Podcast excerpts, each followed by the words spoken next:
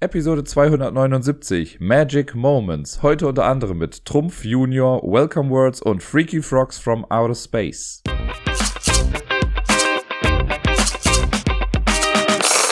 Hallo zusammen, hier ist der Dirk mit der neuesten und leider mal wieder verspäteten Episode vom Ablagestapel. Wie es dazu kommen konnte und ob es Aliens wirklich gibt, dazu später mehr. Vielleicht werden nur 50% dieser Fragen beantwortet. Jetzt äh, kommen wir erstmal zu den Spielen auf jeden Fall, die ich letzte Woche so gespielt habe. Und äh, das waren ein paar und äh, bunt gemischt, würde ich mal sagen, war das alles. Denn äh, ja, ich habe mit diversesten Menschen irgendwie spielen können und an verschiedensten Orten. Auch dazu später nochmal ein bisschen mehr. Anfangen möchte ich mit äh, drei Spielen, die ich mit Miepel in der Stadtbibliothek gespielt habe. Vielleicht erinnert euch ja, wir gehen da jetzt immer äh, häufiger quasi hin. Sie hat ja seit drei Monaten oder so, drei, vier Monate hat sie ja so einen äh, Büchereiausweis dafür. Der ist ja umsonst für Kinder bis 18 Jahre, was ziemlich cool ist. Und so alle, ja, drei bis vier Wochen, zwei, drei, vier Wochen gehen wir da mal hin. Spielen dann meistens erstmal ein bisschen was unten, äh, also unten sage ich mal, weil das ist der Keller, das ist so die äh, Kinderabteilung.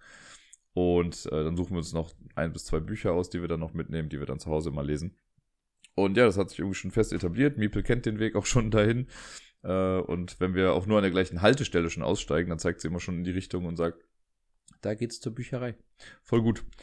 Und ja, dieses Mal haben wir drei Spiele spielen können, als wir da unten in der Bücherei waren. Und das erste davon heißt Der Wolkenmacher. Das ist, wenn mich nicht alles täuscht, von Haber. Und der Wolkenmacher ist im Prinzip ja so ein Laufspiel für Kinder. Sehr, sehr simpel gemacht. Wir, also kooperativ, wir haben es auch geschafft. Und die Idee ist, ja, es gibt so ein Haus, da wohnt, glaube ich, der Wolkenmacher drin und so ein Rabe hat irgendwie alle Zutaten verbaselt und bla, muss jetzt das Ganze wieder richten, bevor der Wolkenmacher dann nach Hause kommt. Und äh, man hat so einen Spielplan, der wird zusammengepuzzelt. Das ist auch quasi wie so ein großes Puzzle, bestehend aus sechs Teilen. Dann hat man dieses Haus vor sich liegen. Es gibt Zutatenplättchen, die werden gemischt und dann kommen in jedes Zimmer, ich glaube, es gibt sieben Zimmer, wenn mich nicht alles täuscht, also Dachboden und darunter dann nochmal sechs Stück. Ähm, diese Chips werden gemischt und in jedes Zimmer kommen drei oder vier Chips. Das kann man sich quasi selbst aussuchen, in welches Zimmer wie viele kommen. Dann hat der Rabe einen Startplatz, der Wolkenmacher hat so einen Weg. Das ist so ein bisschen, sag ich mal, wie der Rabe bei äh, erster Obstgarten. Der geht quasi so einen Weg entlang und wenn er bei der Tür ist, hat man verloren, wenn man noch nicht fertig ist bis dahin. Und dann gibt's noch so Wolkenrezeptkarten, die werden gemischt und mit der Rezeptseite nach oben hingelegt. Da drauf stehen dann Zutaten, die man für die Wolken braucht. Und diese Zutaten sind eben auf diesen kleinen Chips, die man vorher in den Räumen verteilt hat. Wenn man jetzt an der Reihe ist, dann würfelt man. Es ist ein sechsseitiger Würfel, allerdings nicht mit den Zahlen von 1 bis 6, sondern da drauf gibt es im Prinzip drei verschiedene Sachen. Zum einen gibt es Krähenfüße oder Rabenfüße. Ich weiß gar nicht genau, was für ein Viech das genau ist. Auf jeden Fall eins, zwei oder drei. Je nachdem, was man davon würfelt, kann man mit dem Raben dann halt eben so viele Felder weit gehen. Dann gibt es den Wolkenmacher. Das ist so eine Kochmütze im Prinzip. Wenn man die würfelt, dann muss der Wolkenmacher ein Feld nach vorne gehen. Ist quasi so wie der Rabe auch wieder bei äh, erster Obstgarten. Und dann gibt es noch ein Symbol, das mir gerade gänzlich, ich glaube, es ist der Rabe an sich. Aber genau weiß ich es gerade ehrlich gesagt gar nicht. Aber da kann man sich, glaube ich, einfach irgendwo hin teleportieren oder so. Zumindest habe ich es sonst vergessen. Was weiß ich. Auf jeden Fall gibt es diese Sachen. Wenn man dran ist, würfelt man. Man bewegt sich dann meistens ja mit dem Raben irgendwie. Der kann dann quasi zwischen den Räumen hin und her wechseln, muss dann immer Felder ablaufen. Dann immer das Zimmer, in dem er gerade steht. Da kann er sich dann einen äh, Chip quasi angucken. Den kann man dann rumdrehen. Und oben sieht man ja die Rezepte. Wenn man was gefunden hat, was ein Rezept irgendwie braucht, dann legt man das einfach auf das Rezept drauf und macht dann weiter. Und wenn man eine Karte vollständig hat, bei uns war es jetzt so, dass auf den Rezepten entweder zwei oder drei Zutaten drauf standen. Wenn man die vollständig gemacht hat, dann nimmt man die Chips runter, packt die weg, dreht die Karte rum, da ist dann eine Illustration von einer Wolke drauf. Und wenn man drei Wolken gemacht hat, dann hat man das Spiel gewonnen. Also wirklich sehr, sehr simpel, nur rumlaufen, Sachen aufdecken. Also man muss sich noch nicht mal was merken, weil also schon vielleicht ein bisschen, damit man nicht das gleiche nochmal aufdeckt, aber das kann man im Raum auch ganz gut lösen, wenn man einfach die, die man schon angeguckt hat, zwar wieder rumdreht, aber so oben links in die Ecke reinsetzt und alle anderen legt man halt unten rechts rein. Dann äh, kann man das auch relativ leicht austricksen, das Ganze. Und man muss einfach nur Glück haben, äh, die richtigen Sachen aufzudecken und halt nicht zu oft den Wolkenmacher zu würfeln. Bei uns war es dann sogar relativ knapp, keine Ahnung, der hatte, glaube ich, noch drei Felder vor sich von zehn oder so. Aber alles in allem war das jetzt muss ich schon sagen, das geht schon so in die Richtung von Spiel, wo auch Miepel schon gar nicht mehr so die Lust zu hat, weil man da nicht allzu viel spannende Sachen macht in dem Spiel. Danach haben wir ein kleines Kartenspiel gespielt, auch von Haber. Das ist mir noch nie untergekommen und ich fand es richtig süß. Es heißt Trumpf Junior. Das ist ein relativ uninspirierter Name für sowas. Äh, und es ist quasi genau das. Das ist ein Trumpfkartenspiel. Wie so auch diese ganzen Quartettspiele, die man so früher hatte. Äh, halt für Kinder, also sehr runtergebrochen. Ich glaube sogar, das gilt dann ab drei oder vier Jahre. Mit Miebel konnte ich es auf jeden Fall schon ganz gut spielen. Sie brauchte ein bisschen, um es zu verstehen.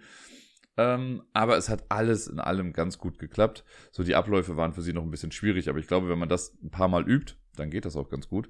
Und die Idee hier ist wie folgt: Wir haben einen Kartenstapel, der wird gemischt, wird in die Mitte gelegt und es ist nicht so, dass ich jetzt irgendwie die Hälfte davon habe und Miepel hat die andere Hälfte, sondern äh, der Stapel liegt einfach da und man zieht einfach immer die oberste Karte und das ist die Karte, die man dann gerade hat. Und auf der Karte sind Monster drauf, die sehr süß illustriert sind, muss ich sagen. Und die haben verschiedene Merkmale. Die können eine verschiedene Anzahl an Beinen haben, an Armen, Augen, Zähnen und Hörner. Ich glaube, das sind die verschiedenen Kategorien, die es da gibt. Und wenn man jetzt eine Karte auf der Hand hat, dann muss eine Person beginnen und sagt dann einfach, ich möchte Augen vergleichen. So, dann sagst du, mein Monster hat drei Augen. Sag ich, mein Monster hat nur ein Auge. Und das mit den meisten Augen gewinnt dann. Dann werden die beiden Karten quasi der Person gegeben, die das gewonnen hat und jeder zieht wieder eine neue Karte und ich glaube immer die Person, die gewonnen hat, darf sich dann noch die neue Kategorie aussuchen und äh, dann kannst du vielleicht sagen, so, ich nehme jetzt die Beine, ich habe vier Beine, dann kann ich sagen, ah, ich habe fünf Beine und dann kriege ich die Karten und so weiter. Das ist im Prinzip das ganze Spiel, macht den Stapel einmal durch, wer am Ende dann die meisten Karten hat, gewinnt das Ganze. Ich finde es einfach sehr süß, Miepel hat sich gefreut wie sonst was über die Illustration, weil die einfach so lustig aussahen. Ich fand die auch ganz cool. Ähm, so dieses Ganze mit, also sie hat dann oft, wenn sie die Karte aufgedeckt hat, hat sie schon gesagt, okay, ich habe zwei Hörner, drei Augen und hat dann quasi schon alles vorweggenommen. Dann habe ich dann immer gefragt, okay, und was glaubst du ist davon das meiste und wovon glaubst du, wo hast du eine gute Chance? Und in den meisten Fällen, ich möchte jetzt gar nicht sagen, dass sie es immer richtig gemacht hat, aber in den meisten Fällen hat sie dann schon auch eine sinnvolle Option getroffen. Ist natürlich immer noch so ein bisschen Glücksspiel, weil sie wusste ja nicht, was ich dann auf der Hand habe. Aber das fand sie auf jeden Fall ganz cool und ich glaube, also, da habe ich schon fast überlegt, ob ich das nicht für hier auch hole, weil ich glaube, damit kann man solche Sachen ganz gut trainieren. Und ja, es ist eine sehr niederschwellige Art und Weise, in solche Art von Spiel irgendwie reinzukommen. Mir hat es auf jeden Fall für sie und für mich sehr viel Spaß gemacht. Das letzte Spiel in der Bücherei heißt Traumfänger. Ich weiß jetzt gerade leider gar nicht, von welchem Verlag das ist. Äh, das ist mir bisher noch gar nicht untergekommen. Es war ein ganz nettes Spiel. Die Idee ist da gefolgt, dass wir quasi äh, Kinder spielen, die alle gerade schlafen und es kommen so Albträume, die wir aber mit unseren Stofftieren bekämpfen wollen. Das ist grob die Hook des Spiels. Jeder bekommt zu Beginn so ein Wolkenboard, könnte man sagen. Darauf ist eine Illustration von einem schlafenden Kind und da drum sind so, also ein Double-Layer-Player-Board, huhu. Ähm, da sind dann so zwölf Ablagefelder für kleine Plättchen. Und diese Plättchen sind alle in einem Beutel drin, wenn mich gerade nicht alles täuscht. Dann kommt in die Mitte ein Kreis aus Stofftieren. Das sind so einfach kreisrunde Plättchen in verschiedenen Größen. Und es gibt einen Stapel mit Monstern. Äh, also beziehungsweise mit Albträumen, so heißen die da. Und die Idee ist dann, dass eins davon aufgedeckt wird, äh, von diesen Monstern. Und diese, die Karten quasi von den Monstern sind äh, quadratisch, liegen dann in der Mitte und da drauf ist dann eine Illustration von einem oder manchmal sogar auch mehreren Albträumen. Und wenn man jetzt an der Reihe ist, und ich bin mir gerade gar nicht mehr sicher, ob das jetzt in Echtzeit war oder nicht, also ob man das einfach schnell machen musste, aber ich glaube, wir haben es einfach nach der Reihe gemacht. Man muss sich dann für ein Stofftier an der Seite entscheiden. Das nimmt man dann. Und ich glaube, man muss es erst auf, dies, auf das äh, eigene Wolkenboard legen, bis alle eins genommen haben, sowas glaube ich. Und dann überprüfen alle nacheinander, ob dieses Stofftier, das man jetzt aus der Mitte genommen hat, also aus diesem Kreis in der Mitte, ob das groß genug ist, um das, äh, den Albtraum quasi einzufangen, also um den komplett abzudecken. Das heißt, man legt den dann drauf und hofft, dass keine Ecke von dem Monster irgendwie noch unten drunter durchguckt. Und wenn das so ist, dann bekommt man eine gewisse Anzahl an Traumchips, das sind diese kleinen Chips, die in dem Beutel drin sind, die darf man sich dann rausziehen und auf das eigene Wolkenbrett legen. Äh, und da ist halt der Clou, dass die großen Plättchen, ich glaube, die beiden Teddybären, das sind die größten, die decken mit Sicherheit alles ab, geben aber nur einen äh, Stern, also nur ein Plättchen. Und wenn man jetzt das kleine Einhorn nimmt zum Beispiel, das, da muss man schon genau gucken, da kann es sein, dass das gar nicht alles abdeckt, aber wenn es alles abdeckt, wenn man das richtig eingeschätzt hat, dann kriegt man dafür schon drei oder vier von diesen Traumplättchen und kann dadurch natürlich schneller gewinnen, denn es gewinnt die Person, die es zuerst geschafft hat, das Traumboard voll zu machen. Es ist also, man muss gar nicht viel können, man muss gut ähm, abschätzen können, welches kreisrunde Plättchen groß genug ist, um die Illustration in der Mitte quasi einfach vollständig abzudecken. Das ist eigentlich das ganze Spiel. Man könnte jetzt sagen, es ist eine sehr kindliche Version von Push Your Luck, weil man kann es ja erst genau wissen, wenn man es draufgelegt hat und man kann auf Nummer sicher gehen und einfach eins der großen Dinger nehmen. Ich könnte aber auch vielleicht eine Kategorie kleiner machen, damit ich zwei Sterne oder vielleicht sogar drei dann auch bekomme. Ähm, bei Miepel, sie hat in der Regel so gut wie immer die großen Sachen genommen und hat dann so nach und nach das genommen. Einmal hat sie, ich glaube einfach, weil sie Bock drauf hatte, dann das Einhorn genommen und es hat lustigerweise dann auch gepasst und hat sie direkt vier von den Chips bekommen. Äh, bei uns ist es dann in einem Unentschieden geendet, weil wir zur gleichen Zeit quasi zwölf Chips irgendwie hatten. Und ja, einfach so für ein bisschen, in Anführungszeichen, räumliches Vorstellungsvermögen und ein bisschen Größen abschätzen, ist das ein ganz nettes Spiel. Das Material ist Top-Qualität auf jeden Fall.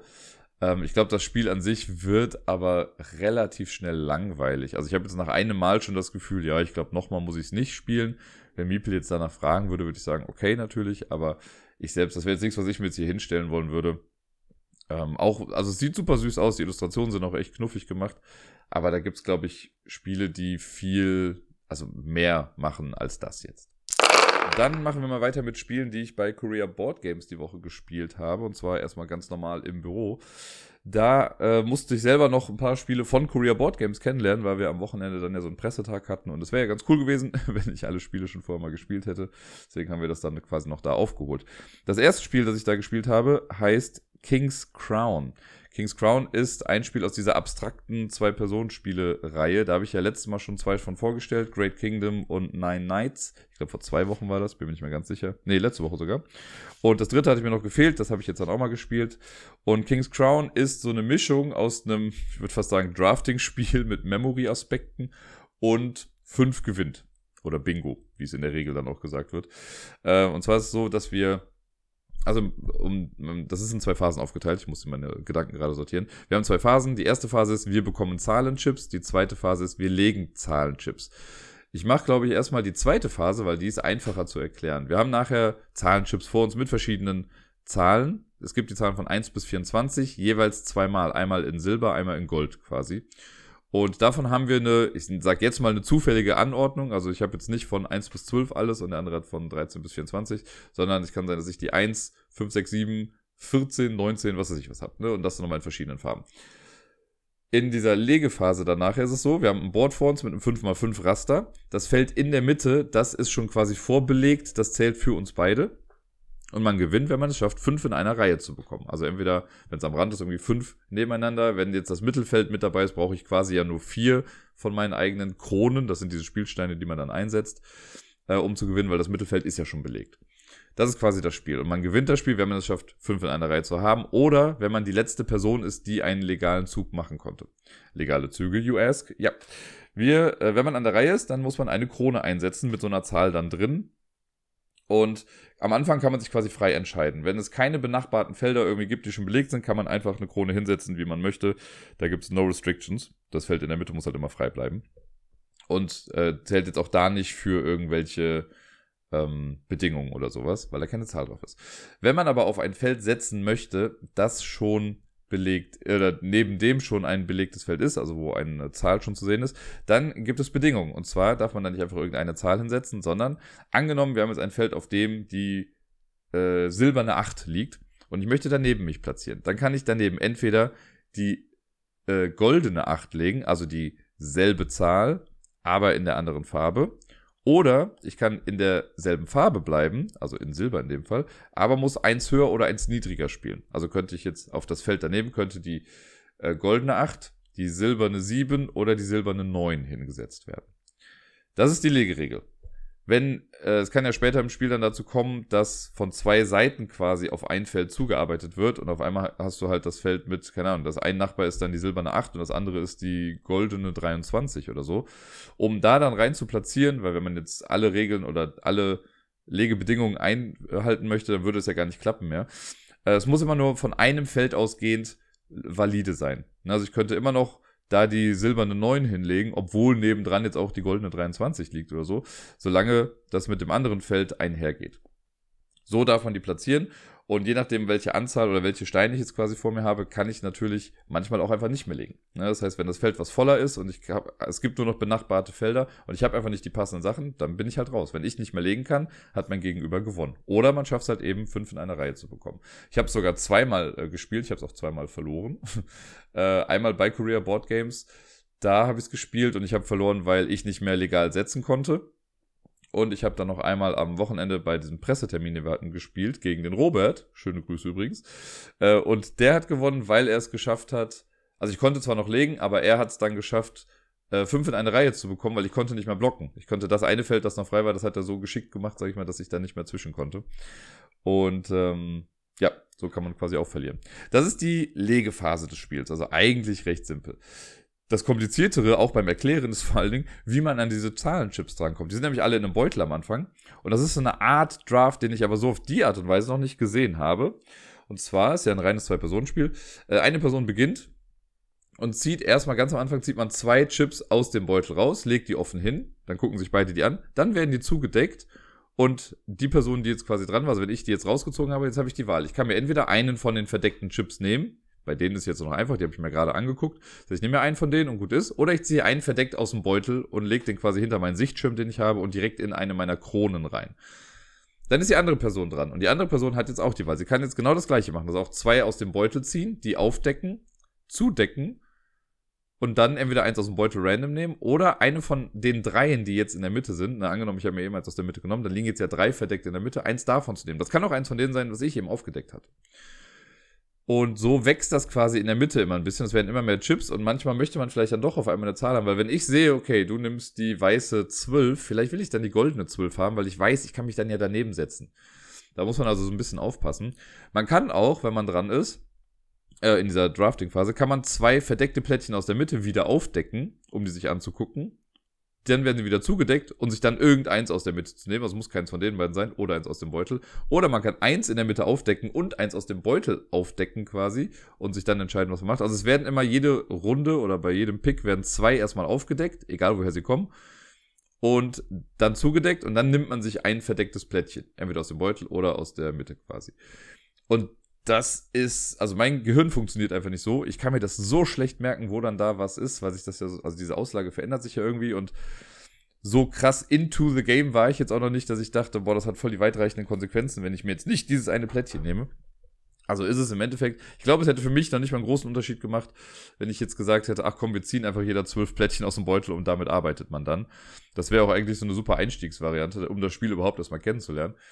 Äh, aber ja, dieses Drafting-Ding, das muss man erstmal verinnerlichen. Es ergibt schon ein bisschen Sinn, wie gesagt, ne, wenn ich jetzt sehe, oder wenn ich weiß, da liegt was und da liegt was und das passt gut mit einem zusammen, was ich schon habe. Man zieht am Anfang auch zwei Stück davon, glaube ich, sogar schon mal per se einfach aus dem Beutel, damit man so ein Startding hat. Äh, das habe ich bei der Regelerklärung einfach mal konsequent vergessen.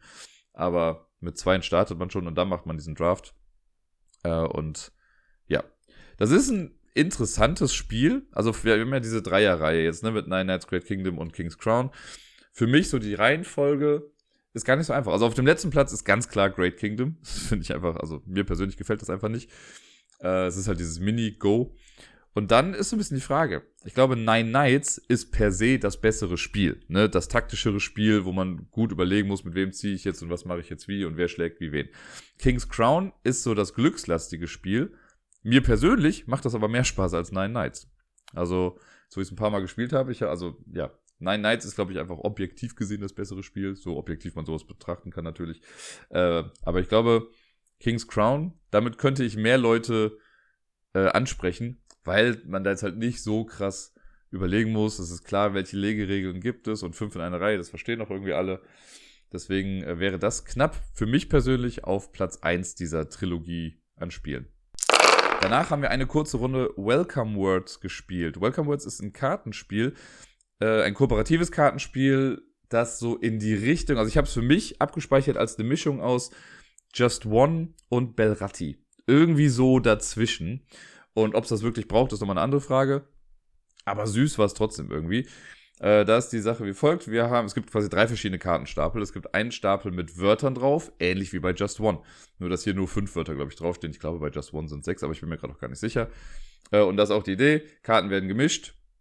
Äh, dann wird aber offen gezeigt, also wird eine von diesen Wortkarten aufgedeckt und davon wird aber gar nicht äh, bestimmt, welches Wort das ist. Erstmal so per se zumindest. Das heißt, da sind jetzt fünf Wörter. Das kann sowas sein wie stinkig, frisch, modern, äh, was weiß ich, nass und sexy. Keine Ahnung, solche Wörter jetzt. Dann gibt es ein Deck mit Zahlenkarten von 1 bis 5. Das wird gemischt und davon, wenn ich jetzt die aktive Person bin, in Anführungszeichen, decke ich jetzt eins auf, aber so, dass ich es nicht sehe. Das heißt, die anderen sehen jetzt eine Zahl und müssen dann auf der Wortkarte gucken, was damit korrespondiert. Angenommen, es war jetzt, da steht eine 5 drauf und es ist sexy. Dann wissen die anderen, okay, sexy ist gesucht, ich weiß es aber nicht. Die Zahlenkarte lege ich dann einfach wieder verdeckt hin, sodass ich sie nicht mehr sehen kann. Und dann gibt es Bildkarten. Diese Bildkarten werden zu Beginn dann alle ausgeteilt. Ich weiß jetzt auch nicht, wie viele es waren. Ich sage jetzt mal fünf Stück oder sechs vielleicht auch. Äh, die haben alle auf der Hand und auf diesen Bildkarten, das ist hier so ein bisschen der Trick, so ein bisschen wie bei Sea Salt and Paper, wo alles Origami ist, sind das hier quasi Gemüse, also Obst- und Gemüsesorten, die dann noch erweitert wurden um so ein Doodle-Scribble-Bild quasi. Das ist ganz nett gemacht, da ist dann, keine Ahnung, ist halt ein Pilz, irgendwie ein Regenschirm oder ich weiß schon gar nicht mehr, was das andere alles war. Keine Ahnung, ein Apfel ist ein Fußball und keine Ahnung. Äh, ist eine süße, nette Idee. Ob es das jetzt braucht, ist eine andere Sache, aber äh, sieht ganz okay aus. Und jetzt muss man, guckt man sich seine Karten an. Also ich habe dann sowieso erstmal kurz Pause. Die anderen müssen jetzt zwei Karten spielen. In der ersten Runde spielen sie alle erstmal verdeckt eine Karte. Wenn das alle gemacht haben, decken sie das auf. Und das muss eine Karte sein, die dem Wort entspricht. Ne, also wo sie sagen, ja, das ist ein sexy Bild. Also, dass man irgendwie damit assoziiert. Das kann entweder auf das Gemüse selbst sein oder auf die Illustration oder irgendwas, wofür das stehen könnte vielleicht. Spielt man dann hin, ne? Keine Ahnung, vielleicht hat einer eine Aubergine und sagt, hahaha, Aubergine-Emoji, sexy, ja, ja. Und die liegen dann aus. Dann muss ich mir das schon mal angucken und kann überlegen, ah, okay, zu welchem Wort könnte das passen. Da muss aber noch gar nicht viel von meiner Seite aus passieren. Dann legen alle noch eine Karte und die muss das Gegenteil ähm, dann bezeichnen oder beschreiben. Also auf der Karte steht auch das Gegenteil immer mit drauf. Bei Sexy würde wahrscheinlich dann irgendwie unattractive oder sonst irgendwas stehen, was weiß ich. Und äh, dann müssen sie dazu irgendwie was spielen. Und wenn das dann geschehen ist, wenn sowohl das normale Wort beschrieben wurde durch Bilder als auch das Gegenteil, dann muss ich raten, welches dieser fünf Wörter könnte es sein. Wenn ich dann recht habe, yay, dann kriegen wir irgendwie einen Punkt dafür. Wenn nicht, kriegen wir halt keinen Punkt dafür. Man spielt das so lange, bis jeder zweimal irgendwie die ratende Person war und dann äh, werden einfach Punkte zusammengezählt und wer dann die meisten Punkte, also nicht wer die meisten Punkte hat, sondern das ist dann so eine Tabelle, la Just One auch, hey, wenn man es irgendwie so oft geschafft hat oder so viele Punkte hat, dann ist man total super, wenn nicht, dann nicht. Also Geschichten. Ähm, das ist so ein Spiel, was man nicht für die Punkte spielen würde, sondern einfach für die Gespräche am Tisch wahrscheinlich. Es ist super niederschwellig, es macht auch irgendwie Spaß. Wie gesagt, es ist halt so eine Mischung aus Just One, weil ne, ich muss ein Wort raten, das die anderen kennen und ich nicht. Äh, die beschreiben das mit Bildern und so ein bisschen fand ich, ist es halt wie Belratti, weil man ja versucht, passende Begriffe irgendwie auszulegen. Ähm, ja, das ist nett. Es gibt, glaube ich, auch, oder ich bin mir nicht ganz sicher, aber ich meine, irgendwie im Kopf zu haben, dass es da verschiedene Sets zu geben soll. Jetzt nicht nur mit Essen, sondern vielleicht auch mit anderen Sachen. Aber sicher weiß ich es jetzt wirklich gerade nicht. Ähm, ja, wenn ich es jetzt hier hätte, ich würde es mit Sicherheit mal hier und da spielen, so ein bisschen um ins Gespräch zu kommen, ist es ganz cool. Aber ich glaube, da gibt es Spiele, die machen das alles noch ein kleines bisschen eleganter. Ein letztes Spiel haben wir im Büro dann noch gespielt und zwar Mighty. Das ist ein Stichkartenspiel, das eigentlich ein traditionelles Stichkartenspiel ist, also sowas wie, keine Ahnung, Doppelkopf, Skat, yada yada, äh, aus Korea, soweit ich weiß, aber ich bin mir jetzt auch nicht ganz sicher. Und das wurde jetzt quasi einfach nur kommerziell vermarktet. Und äh, davon haben wir dann eine Runde gespielt. Wir haben es auch beim Presseevent äh, ausliegen gehabt und dann wurde es nicht einmal gespielt. Und das Problem ist, glaube ich, noch nicht mal das Spiel an sich, weil das ist schon ganz nett. Äh, aber die Anzahl der Mitspielenden ist so ein bisschen das Problem. Man kann Mighty nämlich mit vier bis sechs Personen spielen. Richtig gut ist es aber nur zu fünft. Und das habe ich halt auch Leuten ganz klar so gesagt. Ich finde, sechs sollte man einfach rauslassen. Man sollte das Spiel nicht mit sechs Personen spielen. Und zu viert geht's, so haben wir es auch gespielt jetzt dann im Büro. Da hat man aber dann so einen Dummy-Player quasi mit drin und das ist auch nicht so ganz befriedigend. Das führt manchmal zu lustigen Situationen, aber so richtig cool ist es nicht. Bei Mighty haben wir im Prinzip, ich breche das jetzt auch nur so ein bisschen runter, es ist im Prinzip ein ganz normales Stichkartenspiel. Man hat Karten auf der Hand, das wird auch mit einem normalen Pokerdeck quasi gespielt, es gibt aber nur einen Joker da drin. Ähm, es gibt das Pik Ass, das ist super Trumpf quasi, das schlägt alles. Es sei denn, Pik ist die Trumpffarbe, dann ist es das Karo Ass. Und es gibt äh, einen Joker, der quasi alles schlägt, wenn er gespielt wird. Aber es gibt auch so eine Joker-Call-Out-Karte. Das ist in den meisten Fällen die äh, Kreuz 3. Aber wenn Kreuz Trumpf ist, dann ist es irgendwie die Pik 3 oder so. Oder Karo 3. Ich bin mir nicht ganz sicher. Auf jeden Fall ist es dann eine andere 3. Und das heißt, wenn die Karte in einem Stich drin ist als, und zuerst mitgespielt wird, dann ist der Joker nutzlos in diesem Ding. Also da muss man den, glaube ich, ausspielen, wenn man den hat. Und äh, dann ist der nutzlos und bringt keine Punkte. Dann wird quasi zu einem Narren. Ähm, das ist im Prinzip alles. Das fängt immer so an, dass am Anfang werden die Karten verteilt. Gleichmäßig an alle. Ich glaube, dann, wie war es jetzt bei uns? Hatten dann alle 10 Karten. Ne, es sind immer drei Karten übrig geblieben am Ende. Genau, es waren 53 Karten im Deck. Und es ging irgendwie so weit auf, dass am Ende noch ein paar Karten übrig sind. Dann wird, äh, guckt man sich seine Karten an und man bietet quasi darauf, Mastermind oder äh, Shotcaller diese Runde zu sein. Ich weiß nicht mehr genau, wie der Begriff ist. Man ist auf jeden Fall dann das Oberhaupt. Äh, ich glaube, Ruler, Round Ruler oder sowas war's. Äh, und das heißt, wir haben so ein kleines Board in der Mitte, um das zu tracken. Ob man das jetzt dringend braucht, weiß ich nicht, aber es ist ganz gut für die Übersicht. Und dann sage ich, gucke ich mir meine Karten an und sage, okay, ich mache, was weiß ich, ähm, ich mache 10 Punkte, oder nee, bei, bei 11 fängt glaube ich an. Sagen wir, ich mache 12 Punkte mit Pik. Dann kann jemand anders sagen, na, ich mache 13 mit Karo, dann ich mache 15 mit Kreuz, und er sagt dann, ich mache 16 mit Herz. So, man versucht sich dann quasi immer in der Anzahl zu überbieten. Man kann auch im gleichen Trump bleiben, quasi im gleichen, in der gleichen Kartenfarbe. Ähm, und wenn einer sagt, okay, das ist das Höchste, dann ist okay. Und äh, wenn der dann das Höchste gewonnen hat, dann wird die Person quasi zum Shotcaller und kriegt dann die restlichen Karten, die noch übrig geblieben sind und muss dann aber auch drei Karten direkt auslegen. Das Problem ist gerade, ich weiß absolut nicht mehr genau, wofür es jetzt gerade nochmal Punkte gab eigentlich. Ich glaube dann immer für die jeweilige Kartenfarbe und Bilder haben irgendwie nochmal mehr gegeben oder so. Ich weiß es gerade nicht mehr ganz genau leider, aber man kriegt auf jeden Fall Punkte dann dafür. Und ich glaube, das Höchste, was man in einer Runde bekommen kann, sind 20 Punkte. Ich versuche gerade irgendwie drauf zu kommen, wie man auf diese 20 Punkte kommt, aber ich krieg's gerade leider echt nicht mehr zusammen. Aber gut. Ähm, dann ist auf jeden Fall so, die Person hat das angesagt, dann ist Shotcaller und versucht jetzt erstmal per se gegen alle anderen zu gewinnen. Das heißt, äh, wenn der Shotcaller es schafft, am Ende der Runde so viele Stiche oder so viele Punkte zu bekommen, wie es, ich glaube, für jeden Stich kriegst du, glaube ich, einen Punkt. Und für jede Karte dann auch nochmal in dieser Art. Irgendwie sowas. Ähm, da versucht man dann auf jeden Fall, das zu erreichen. Wenn man das schafft, kriegt man einen Haufen Punkte als Shotcaller. Wenn nicht, kriegen die anderen quasi mehr Punkte und man selber verliert vielleicht auch Punkte. Man startet irgendwie schon per se mit 40 Punkten, deswegen kann man auch direkt von Anfang an schon was verlieren. Und um das nicht ganz alleine machen zu müssen, hat man dann die Möglichkeit, sich einen Teampartner zu organisieren. Man kann auch sagen, ich mache es ganz alleine. Von Anfang an sage ich, ich will keine Hilfe, ich schaffe das alleine und dann verdoppelt sich auch irgendwie die Punktzahl, die man dann bekommt am Ende der Runde. Aber man kann auch auf zwei Arten sich eine Person bestimmen, die mit einem im Team spielt. Zum einen kann man einfach sagen, die Person, die den ersten Stich gewinnt gleich, die ist mit im Team. Und dann spielen die zwei gegen die anderen drei. Das heißt, ne, die anderen drei arbeiten zusammen, versuchen mehr Stiche zu machen und mehr Punkte zu machen als die, äh, das andere Team, wo nur zwei Leute drin sind. Oder die Person kann einfach eine Karte sagen. Ich kann dann sagen, ah, weiß ich nicht, Karo 7. Und die Person, die dann die Karo 7 hat, weiß dann, wenn man das auf der Hand sieht, okay, ich bin im Team der anderen Person, aber erst offiziell, wenn ich die Karte auch ausgespielt habe. Das heißt, es kann auch gut und gerne sein, dass man irgendwie die Hälfte einer Runde spielt und noch gar nicht klar ist, wer zu wem gehört, dann kann man so ein bisschen im Verborgenen spielen und dann ab einem gewissen Zeitpunkt, wenn man die Karte natürlich auch spielen darf, das folgt zu so den normalen Stichkartenspielregeln, dann kann man die ausspielen und sagen, ha, ich bin bei dir im Team und ich habe schon irgendwie fünf Stiche gesammelt, wir sind voll gut mit dabei. Das ist ganz nett. Das ist so ein cooles äh, Element of Surprise. Das äh, fällt so ein bisschen weg, wenn man das sagt mit der ersten Stichrunde, weil dann nach der ersten Runde schon direkt klar ist, wer es ist. Und äh, manchmal ist es auch schnell revealed gewesen, aber man kann sich halt auch ein bisschen Zeit damit lassen. Und dann ist halt so, okay, der Shotcaller die, äh, in der Runde weiß dann vielleicht eine ganze Weile nicht, okay, wem soll er jetzt irgendwie, also wo ist es wichtig, einen Stich zu gewinnen und wo vielleicht nicht, weil die andere Person das macht. Und innerhalb des anderen Teams weiß man ja auch nicht ganz genau. Es kann ja sein, dass ich weiß, dass ich es nicht bin, das kriegt man ja relativ schnell raus. Aber ich weiß ja nicht, wer von den anderen jetzt irgendwie bei mir mit auf der Seite ist. Ich kenne nur einen ganz klaren Antagonisten und das ist halt die Person, die das quasi äh, angesagt hat. Aber bei den anderen weiß ich es eben nicht. Und das gibt, das ist eine ganz coole Dynamik. Vor allen Dingen ändert sich das halt jede Runde. Und ähm, wenn man dann revealed hat, genau, dann spielt man halt quasi im Team zusammen. Und am Ende werden Punkte gezählt, wenn das Team um das Mastermind es quasi geschafft hat, diese Anzahl mindestens zu erreichen an Punkten, dann kriegen die x Punkte, ich weiß nicht mehr genau, da gibt es irgendwie eine Abrechnungstabelle für. Äh, und wenn die anderen es schaffen, kriegen die dann Punkte dafür, andere kriegen vielleicht Punkte auch abgezogen. Und dann geht's quasi weiter mit der nächsten Runde. Das Ganze spielt man zehn Runden lang, wer dann am Ende die meisten Punkte hat, gewinnt das Ganze. Das funktioniert ganz gut. Man muss halt wirklich erstmal reinkommen, weil es halt auch so viele Begriffe gibt und wir hatten jetzt die Regel nur auf, äh, nicht dem besten Englisch und auf Koreanisch irgendwie da. Da mussten wir irgendwie gucken, wie es funktioniert. Ähm, genau, es ist, also kann man sehr gut spielen. Wenn man zu fünft ist, würde ich es empfehlen. Zu viert ist das Ding. Eine Person wird quasi einfach nur noch ein Deck. Also der Dummy-Player ist einfach ein Deck und es werden Karten für den Dummy-Player ausgeteilt. Das Deck liegt dann da.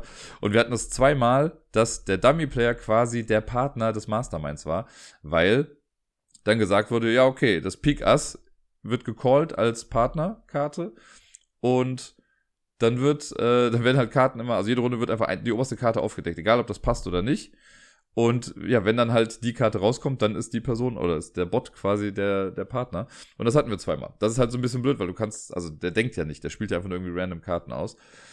Ähm, das ist, das funktioniert zwar, aber geht besser. Zu fünft sind halt alle Rollen immer verteilt, deswegen ist das so der Sweet Spot für das Spiel. Und ich weiß nicht, was sie dazu geritten hat, zu sagen, man kann es auch zu sechs spielen. Denn zu sechs ist das so gedacht, dass eine Person jede Runde aussetzt. Es werden alle Karten verteilt, deswegen hat man ja quasi zwei Karten weniger als sonst, wenn man zu fünft spielen würde. Und dann sagt der Mastermind, sagt dann eine Karte irgendwie an. Zum Beispiel, was ich, Kreuz 8. Die Person mit der Kreuz 8 muss aussetzen. Spielt die Runde nicht mehr, darf dann noch die eigenen Handkarten irgendwie an die anderen verteilen.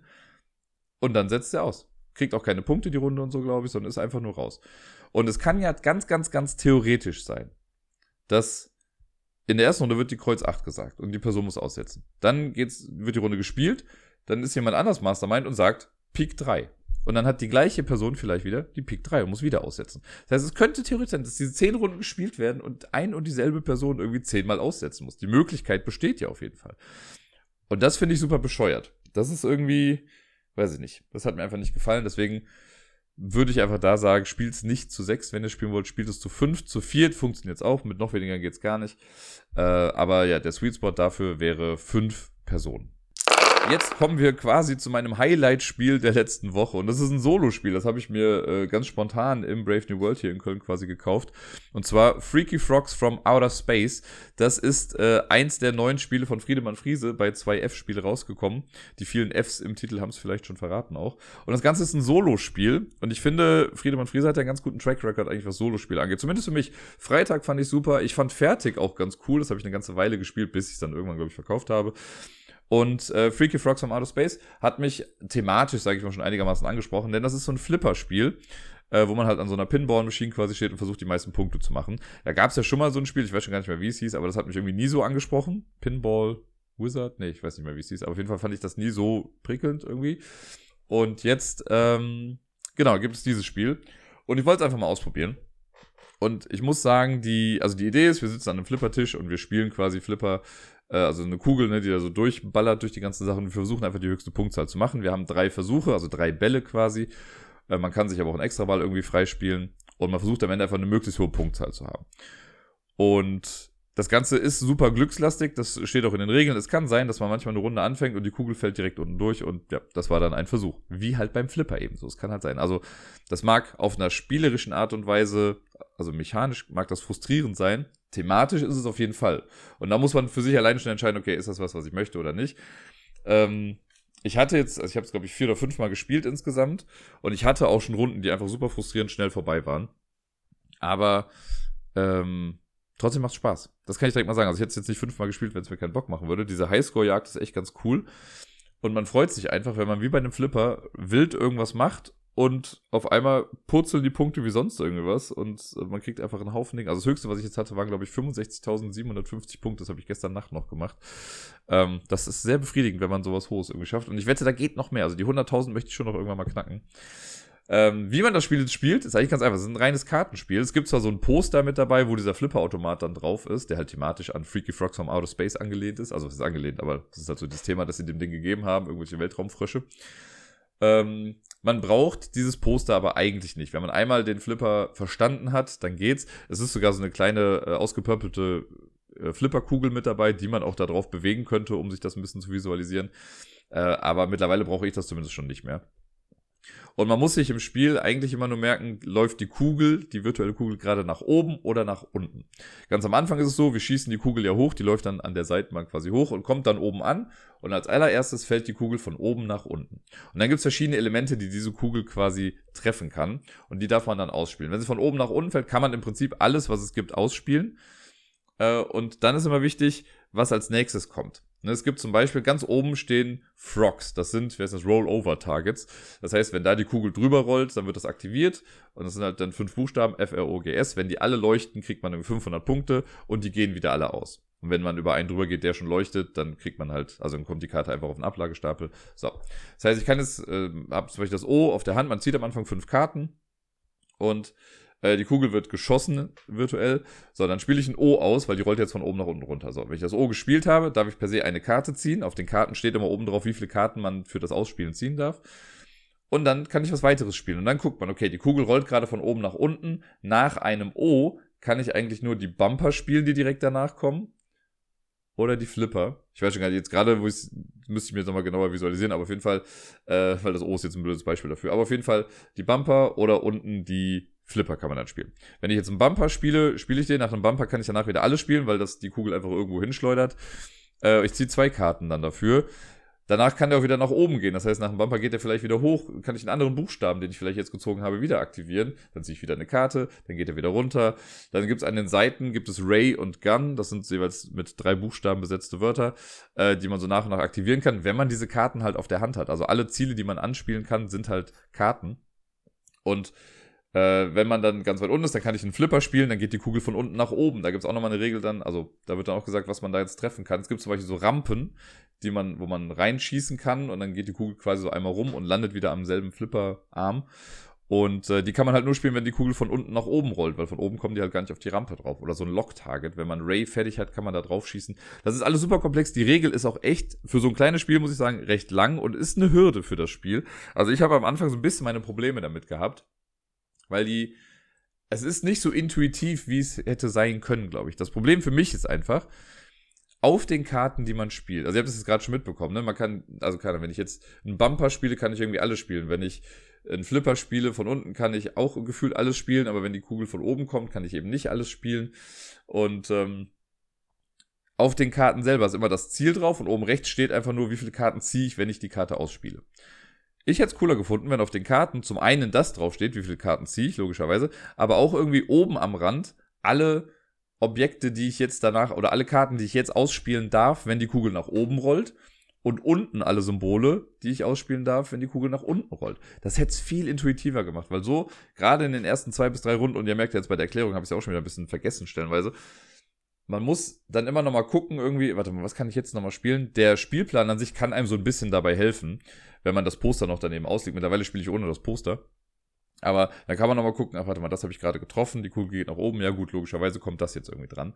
Aber dann so bei diesen Seiten, bei den äh, Ray- und Gun-Sachen, da ist das dann immer nochmal ein bisschen schwierig, weil wenn ich jetzt irgendwie mit dem Flipper ja, das, wenn ich jetzt von unten schieße gegen das R von Ray, dann kann ich danach das F, R oder O auch treffen von Frogs, aber bis ganz rüber geht's nicht. Das gleiche dann für Gun auf der anderen Seite, dann kann ich O, G, S treffen. Wenn die Kugel von oben runterrollt und ich treffe das F, dann könnte ich auch R, A, Y treffen. Auf der rechten Seite auch. Also, das wäre alles viel cooler, wenn das auf den Karten mit draufstehen würde. So, da hätten sie sich ein bisschen mehr noch irgendwie die Userfreundlichkeit auf die Fahne schreiben sollen. Aber so ist es sehr holprig am Anfang wenn man es dann erstmal drauf hat, so wenn man weiß, wie man was spielen kann, dann geht's recht flott. Ne? Ich spiele eine Karte aus, ziehe Karten, sehe, was ich vor mir liegen habe und so weiter und so fort. Damit das Spiel jetzt nicht endlos weitergeht, gibt es natürlich auch Gefahren in Anführungszeichen. Man kann auf zwei Arten quasi oder auf drei Arten kann man rausfallen. Es kann sein, dass ich jetzt ein paar Ziele gemacht habe, die Kugel rollt nach unten, die kommt, also da müsste ich einen Flipper spielen, aber ich habe keinen Flipper auf der Hand, dann fällt die Kugel einfach unten durch. Es sei denn, ganz am Anfang, am Anfang der Runde gibt es immer so ein Autosave, damit man einmal gerettet wird von sowas. Aber wenn ich keine Flipper habe, dann fällt die Kugel nach unten und es gibt eine Rundenwertung. Es gibt aber auch Karten drin, die heißen äh, irgendwie. Es gibt die Outlane und es gibt die Lost-Karten, genau so heißen die. Da sind am Anfang, glaube ich, drei Karten von im Stapel. Wenn ich alle drei Lost-Karten auf der Hand habe, und Lost-Karten darf man nicht abwerfen später, ähm, wenn ich die alle habe, dann ist die Kugel auch verloren. Dann kann ich noch einen Trickshot machen, um das irgendwie loszuwerden. Äh, das heißt, man spielt einen linken und einen rechten Flipper zur gleichen Zeit, weil das individuelle Karten sind.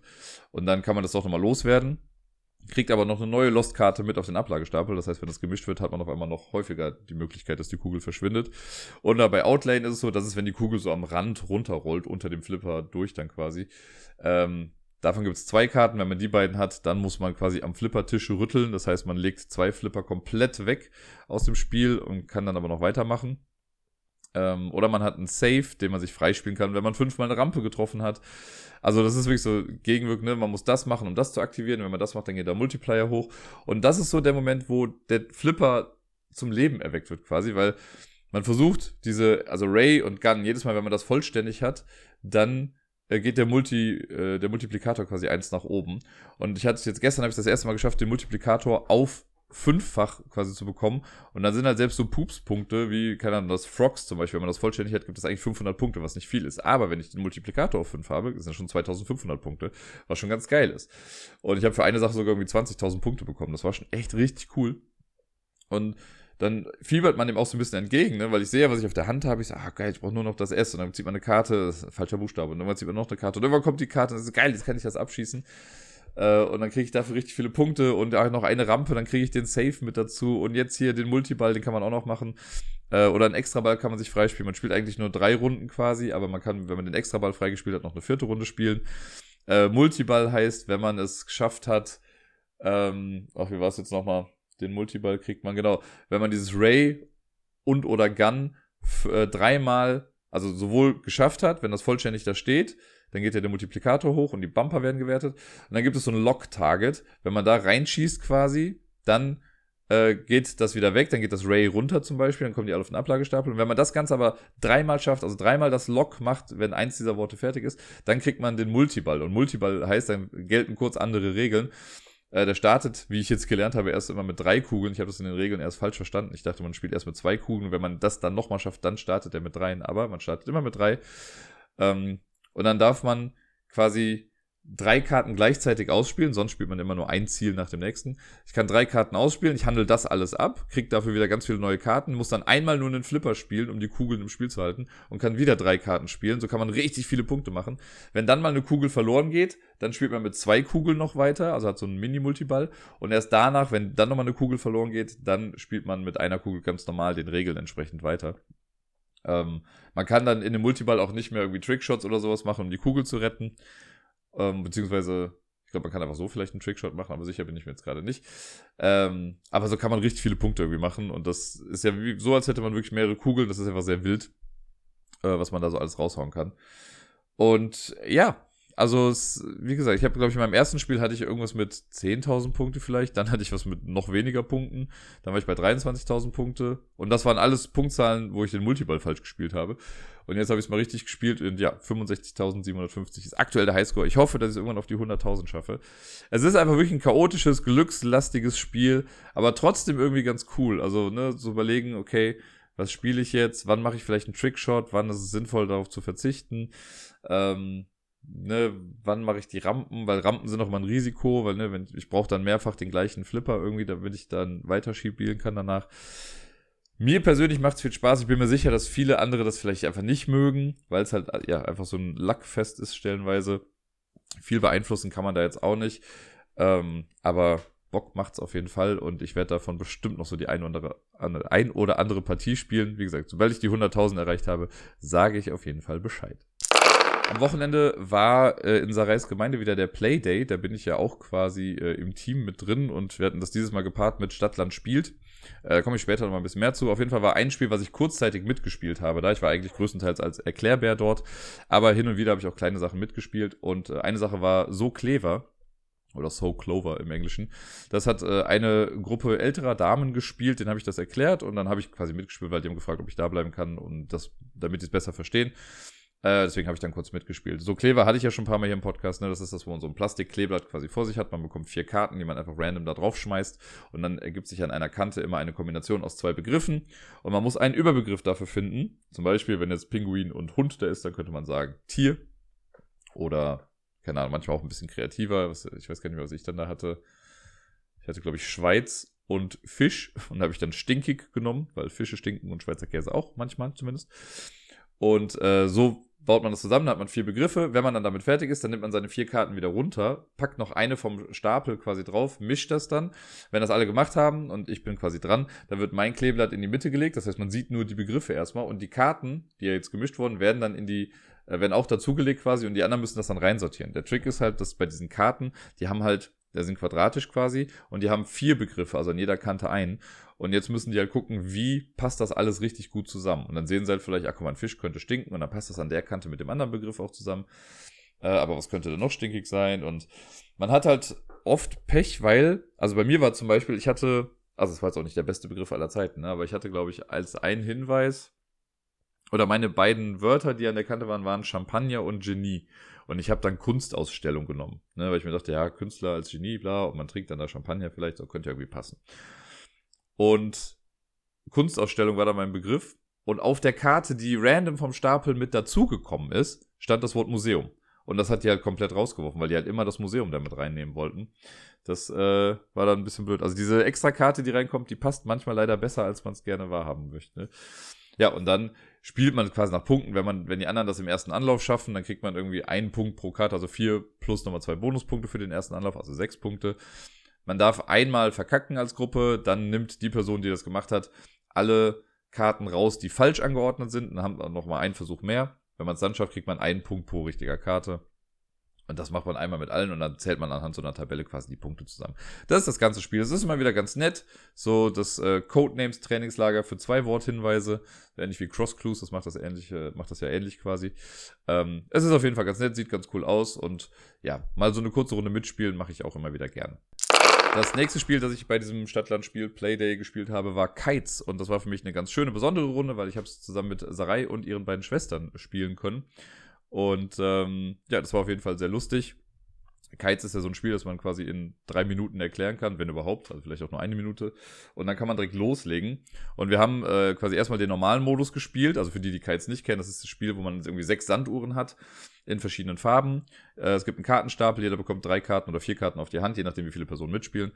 Und äh, irgendwann startet das Spiel, dann wird die weiße Sanduhr rumgedreht, das ist quasi der Game Timer. Und wenn man jetzt eine Karte ausspielt, sind auf den Karten verschiedene Symbole drauf und Farben und die entsprechen quasi äh, den Sanduhren, die ausliegen. Und wenn ich jetzt zum Beispiel eine Karte mit einem roten Symbol spiele, dann muss ich die rote Sanduhr rumdrehen. Und dann ist die nächste, also ich ziehe eine Karte nach, da ist die nächste Person dran, spielt vielleicht gelb und lila, dann müssen die beiden Sanduhren rumgedreht werden. Und irgendwann laufen alle Sanduhren. Und wenn ich jetzt eine Karte spiele, dann muss ich eben die Sanduhr rumdrehen, ganz egal wie viel Sand da drin ist. Und diese Sanduhren dürfen nie ausgehen. Und das ist halt so ein bisschen der Trick an der Geschichte. Kites heißt es, weil es thematisch danach gerichtet ist, dass das äh, Flugdrachen sind, die man in der Luft hält quasi. Man möchte nicht, dass die abstürzen. Man kann auch immer äh, eine Karte spielen, auf der nur ein Symbol ist, um diesen Game Timer, den weißen, den rumzudrehen, weil der darf auch nicht auslaufen. Und man versucht einfach das gesamte Kartendeck durchzuspielen, ohne dass eine Sanduhr ausläuft.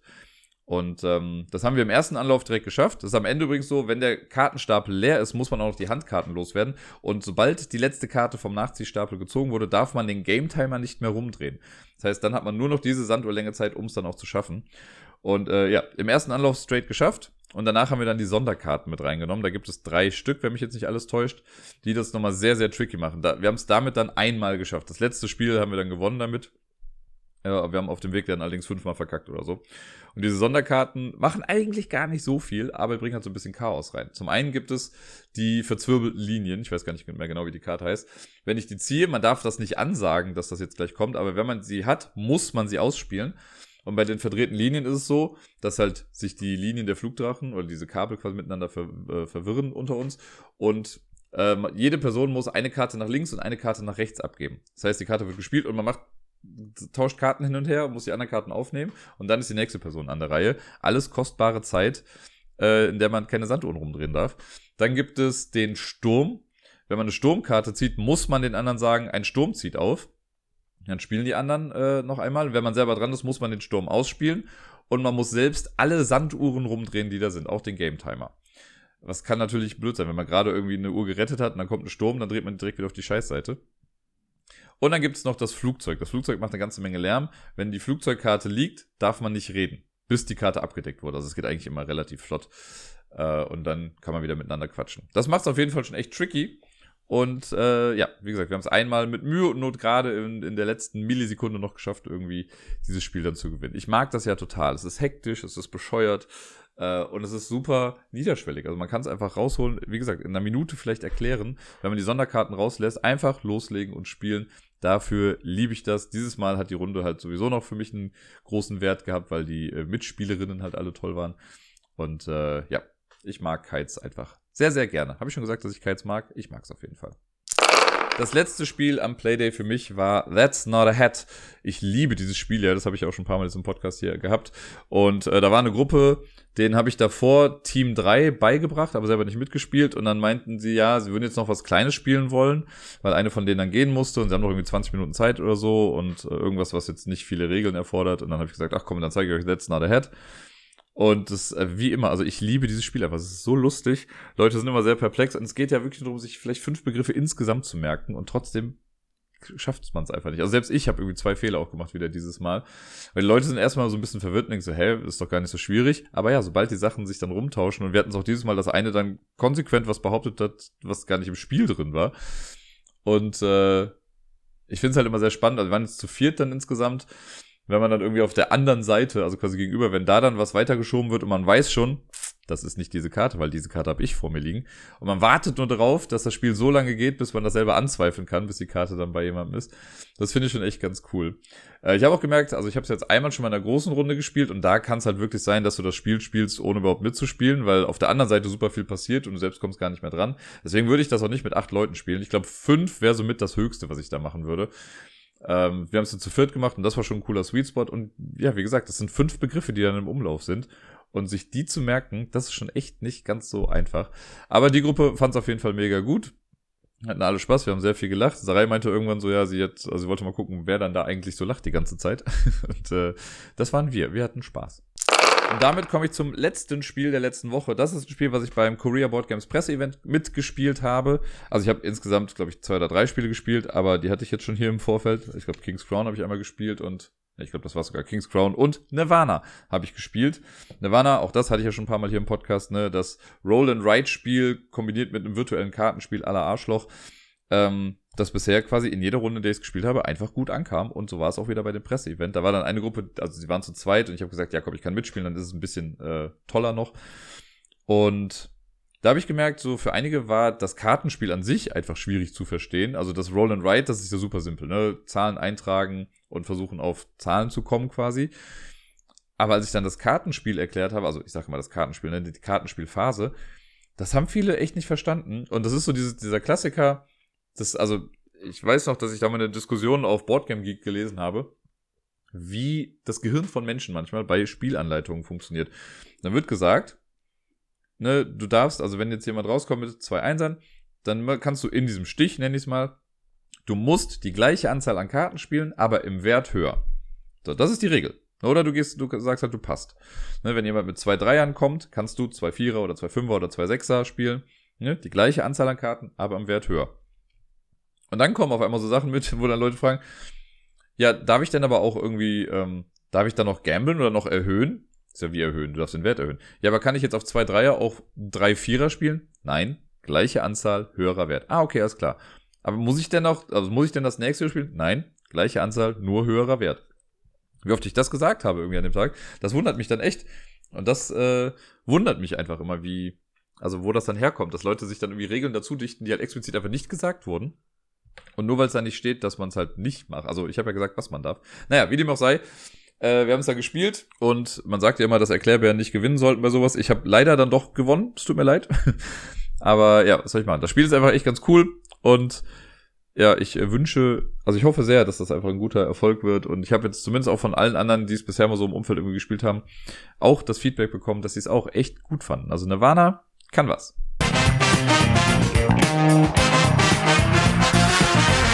Wir sind bei der Top 10 Liste der heutigen Episode angekommen und es ist zugegebenermaßen eine eventuell recht schnell und hastig zusammengeklöppelte Top 10. Aber ähm, ich bin am Wochenende mit Magie in Berührung gekommen. Wie? Da kommen wir dann später nochmal zu. Und äh, deswegen habe ich mir einfach gedacht, ach komm, ich mach mal die Top 10 magischen Spiele für mich. Und zwar mit magischen Spiele meine ich jetzt Spiele, in denen es irgendwie thematisch um eine gewisse Form der Magie geht. Das ist alles Auslegungssache. Für manche ist es vielleicht auch hin und wieder nicht Magie, sondern Alchemie. Aber äh, irgendwie ist es ja doch das Gleiche. Und das ist auch wieder schwierig gewesen. Okay, nehme ich jetzt das, was thematisch so vor Magie äh, trieft, oder das, was einfach das coolere Spiel ist. Ich habe es irgendwie versucht für mich zu ranken. Es gibt mit Sicherheit auch noch eine ganze Menge andere Spiele. Und nein, Magic the Gathering ist nicht mit dabei, auch wenn es das im Namen hat. Ähm, aber mit der Anordnung hier kann ich jetzt auf jeden Fall ganz gut leben. Und äh, den Anfang macht ein Solospiel. Platz Nummer 10 ist Aleph 0. Das habe ich äh, von Sarai mal geschenkt bekommen, nachdem ich letztes Jahr auf der Messe schon eigentlich sehr daran interessiert war und es mir da dann nicht mitgenommen habe. Und äh, ich habe es jetzt auch schon wieder eine Weile nicht gespielt, aber ich habe dann direkt irgendwie dran denken müssen, weil man versucht ja so ein magisches Ritual zu machen oder diesen Dämon zu bannen. Ich glaube, das ist es ja, oder den zu beschwören, nicht zu bannen. Ist ja auch ganz egal. Auf jeden Fall versucht man äh, eigentlich seine, das ist so ein Deck-Deconstruction-Game. Man versucht eigentlich alle möglichen Karten loszuwerden, aber auch die Karten noch zu behalten, die man halt noch braucht für bestimmte Sachen. Sehr clever gemacht, sehr cooles, kleines Spiel und auch bockschwer. Also vor allen Dingen, wenn man es irgendwie auf den höheren Stufen spielt, da wird es schon ein bisschen schwieriger. Auf Platz Nummer 9, ein Spiel, das ich nie zu Ende gespielt habe. Es ist ein Kampagnenspiel bei, ich glaube, Plathead Games erschienen damals, äh, zumindest im Original. Und zwar äh, Maus und Mystik heißt das Ganze auf Deutsch. Und äh, das habe ich damals, glaube ich, mit Gerda angefangen zu spielen. Wir haben es dann nach drei oder vier, nee, zu dritt, Ignacio war noch mit dabei. Ähm, wir haben dann, glaube ich, nach drei oder vier Szenarien haben wir dann aufgehört zu spielen. Weil das Spiel an sich war zwar ganz cool, ich muss dann sagen, irgendwann hat es sich so ein bisschen wiederholt. Wahrscheinlich kommen hinten raus nochmal coolere Missionen. Äh, aber trotzdem fand ich die Welt, in der das gespielt hat, die fand ich halt sehr magisch und sehr cool. Ne? Da geht es ja darum, dass quasi der Hofstab äh, in einer Burg zu Mäusen verwandelt wird. So ganz grob. Ne? Einfach um den König zu retten und so, bla. Äh, wurden die dann in Mäuse verwandelt und äh, kämpfen dann halt sehr, also mit coolen kleinen Waffen und die Katze ist ein großer Gegner und was weiß ich nicht alles. Also es hat mir, fand ich von der Welt her ganz cool und das hat sich einfach magisch angefühlt, das Ganze. Ne? Mystisch, magisch, äh, fand ich sehr, sehr gut. Auch, ja, wenn das Spiel einfach nie bis zum Ende bei mir gespielt wurde. Trotzdem ein Platz noch höher und ich wollte es auf jeden Fall mit erwähnen. Auf Platz Nummer 9, Aeons End das äh, Deckbuilding-Spiel, wo wir diese Rift-Magier sind, oder Bruchmagier heißt ja, glaube ich, auf Deutsch, ähm, die gegen irgendwelche Big Baddies spielen. Ich sag's immer wieder gerne, ich habe es gehasst, als es auf Deutsch gerade neu erschienen ist, weil jeder und seine Oma irgendwie geschrieben haben, Hassgeburt. Ich konnte es einfach nicht mehr sehen. Ähm, jetzt habe ich selbst drei, viermal vielleicht gespielt oder so. Ich finde, es ist ein ganz cooles Spiel. Es ist nicht mein Lieblings-Deckbuilding-Spiel und äh, wahrscheinlich werde ich die Legacy-Variante irgendwann mal spielen wollen. Da habe ich schon Bock drauf. Aber äh, ich finde schon, dass dieses Magie-Thema an sich ganz gut durchkommt, so mit den ganzen Sprüchen, die man hat und fokussieren und dann den Spell spielen. Also was das passt schon sehr gut zusammen. Das Spiel könnte für mich irgendwie noch ein Ticken intuitiver vielleicht sein und ein bisschen ah, cooler. Aber alles in allem trotzdem sehr, sehr gute Sache. Auf Platz Nummer 7, man könnte sagen, ich habe die Liste auch nur gemacht, um das Spiel mit als Ausrede draufnehmen zu können. Aber nein, ich habe überlegt, wo kommt noch Magie vor? Was ist da noch so Magie? Hm, Totenbeschwörer. Innen sind äh, ja auch magisch irgendwie. Deswegen habe ich Deadman's Cabell. Das habe ich ja letztens erst im Podcast gehabt nach dem Community-Treffen, weil ich da ja mit Helmut und Elvira spielen konnte. Ähm, und das hat es mir auch nochmal sehr präsent ins Gedächtnis gerufen. Und ich finde, das hat auch gewisse magische Aspekte auf eine gewisse Art und Weise halt. Ne? Totenbeschwörer hat wahrscheinlich eher was mit dunkler Magie zu tun. Nichtsdestotrotz wollen wir hier einfach nur eine Geburtstagsfeier schmeißen und äh, da passt das ja wie die Faust aufs Auge. Auf Platz Nummer 6 ist ein Spiel, das ich auch von Sarai geschenkt bekommen habe. Ich meine zum Geburtstag, wenn mich nicht alles täuscht. Und zwar Magic Rabbit das Spiel hatte ich bis dazu, also als ich das bekommen habe, habe ich davon noch nichts, auch nur ansatzweise gehört. Ich habe es dann irgendwann auch noch mal im Laden gesehen, aber ich kannte das vorher gar nicht. Äh, was ich sowieso immer eine coole Sache finde, wenn ich was bekomme, von dem ich keine Ahnung habe, dass es existiert. Und Magic Rabbit ist ein kooperatives Spiel. Wir haben, ich habe es bis jetzt zu zweit und einmal auch zu dritt gespielt.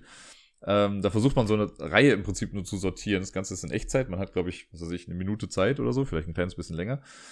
Und äh, es liegt eine Reihe aus mit Hasenplättchen, die liegen verdeckt rum. Die haben die Zahlen von 1 bis 9 und da drauf liegen Hüte offen, äh, auch mit den Zahlen von 1 bis 9, aber halt eben random gemischt. Also es kann sein, dass der Hase mit der 7 oben die 3 drauf hat und so weiter und so fort. Und unsere Aufgabe ist es jetzt in Echtzeit, das Ganze zu sortieren. Und zwar so, dass die Hasen von 1 bis 9 da liegen und jeder Hase seinen passenden Hut oben drauf hat.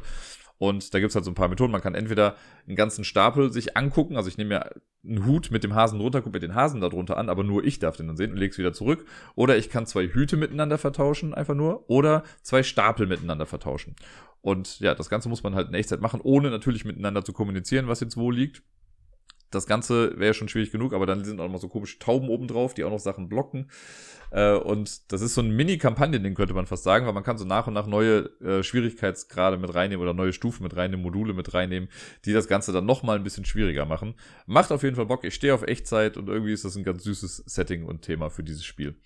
Auf Platz Nummer 5, ich habe es eben schon mal angedeutet, habe ich jetzt hier die Alchemisten gepackt. Da habe ich mir gedacht, ich weiß, Alchemie und Magie ist nicht ganz das gleiche, aber ich finde, es spielt schon irgendwie im gleichen Kosmos, weil das ja einfach nur die Chemie im Magischen ist. So, so leite ich mir das meistens irgendwie mal her. Die ganzen Zutaten, das würde man auch einfach in den Zaubertrank reinpacken. Hier ist es halt Alchemie.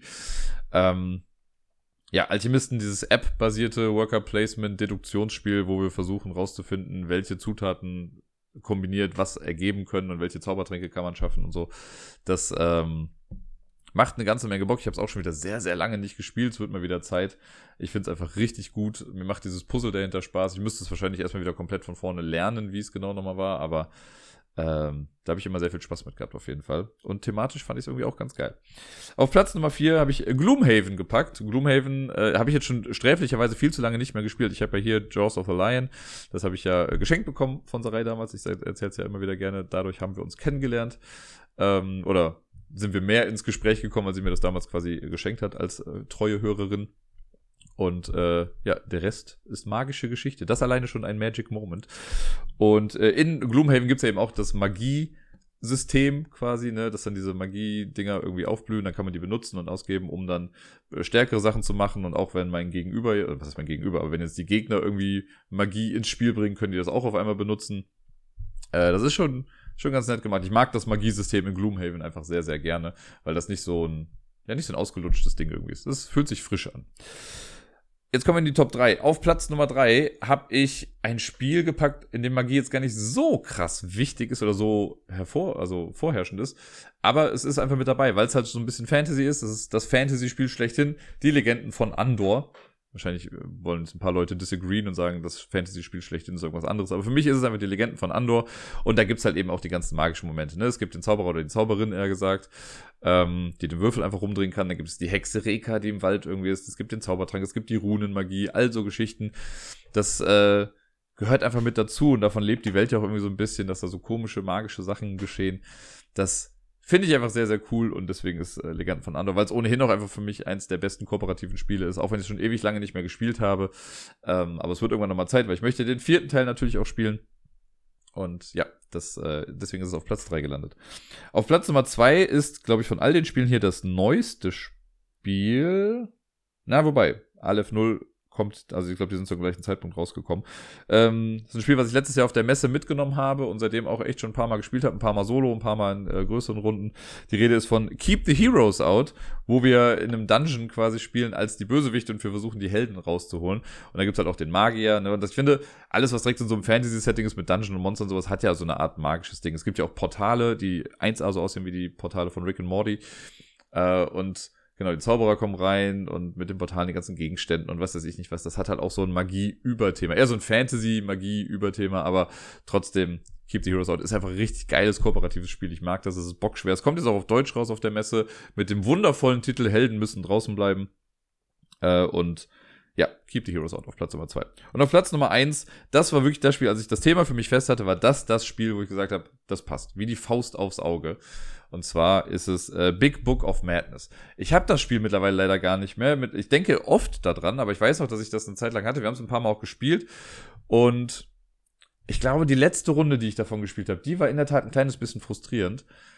Jetzt gar nicht, weil das Spiel zu schwer war, sondern im Ablauf, weil wir haben es, glaube ich, zu fünft gespielt und das Problem war, dass die Reihenfolge war, also klar war die Spielerreihenfolge immer gleich, aber es war so, dass die es gibt immer eine Person, die am Ende dann quasi einen Fluch brechen kann. Die Idee ist quasi, wir sind alles äh, SchülerInnen in einem magischen äh, Haus, quasi, so aller Hogwarts. Und wir haben so ein verfluchtes Buch aufgemacht, das Big Book of Madness. Und wir versuchen jetzt diese Flüche, die uns da um die Ohren fliegen, halt quasi zu, äh, zu brechen und das Ganze wieder, das Buch zuzumachen. Und da muss man halt verschiedene Seiten durchgehen, bis man das Buch zuschlagen kann. Und bei uns war es immer die gleiche Person, ich glaube, es war immer der Mattes, äh, der immer wieder diesen Zug hatte. Also das war einfach von der Reihenfolge so blöd gemacht, dass, das, dass da keine Varianz irgendwie drin war. Er war immer der, der das machen musste. Und das war so ein bisschen frustrierend. Das war jetzt nicht alleine der Grund, warum ich das Spiel dann weggegeben habe. Ich habe es dann auch einfach eine Weile nicht mehr gespielt. Aber ich denke da noch oft dran, weil eigentlich war es ganz cool. So, eigentlich hat es schon echt Bock gemacht. Man musste mal so Ressourcenkarten sammeln, also Spellkarten irgendwie sammeln und die dann ausgeben, um halt diesen Fluch zu brechen. Und manchmal ist man halt, musste man bestimmte Sachen oder hatte Restrictions auf bestimmte Sachen. Diese, diese Seiten haben irgendwelche extra Regeln mit reingebracht.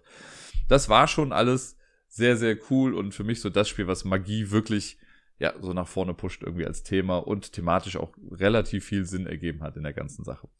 Das waren sie, meine Top 10 magischen Spiele. Wenn ihr noch ein paar Spiele habt, die im Magie-Thema daherkommen und nicht Magic heißen, dann äh, lasst es mich gerne wissen. Ich habe mit Sicherheit auch irgendwelche vergessen, aber das waren jetzt so die 10, die mir da in den Sinn gekommen sind und äh, die ich gut auf die Liste schreiben konnte.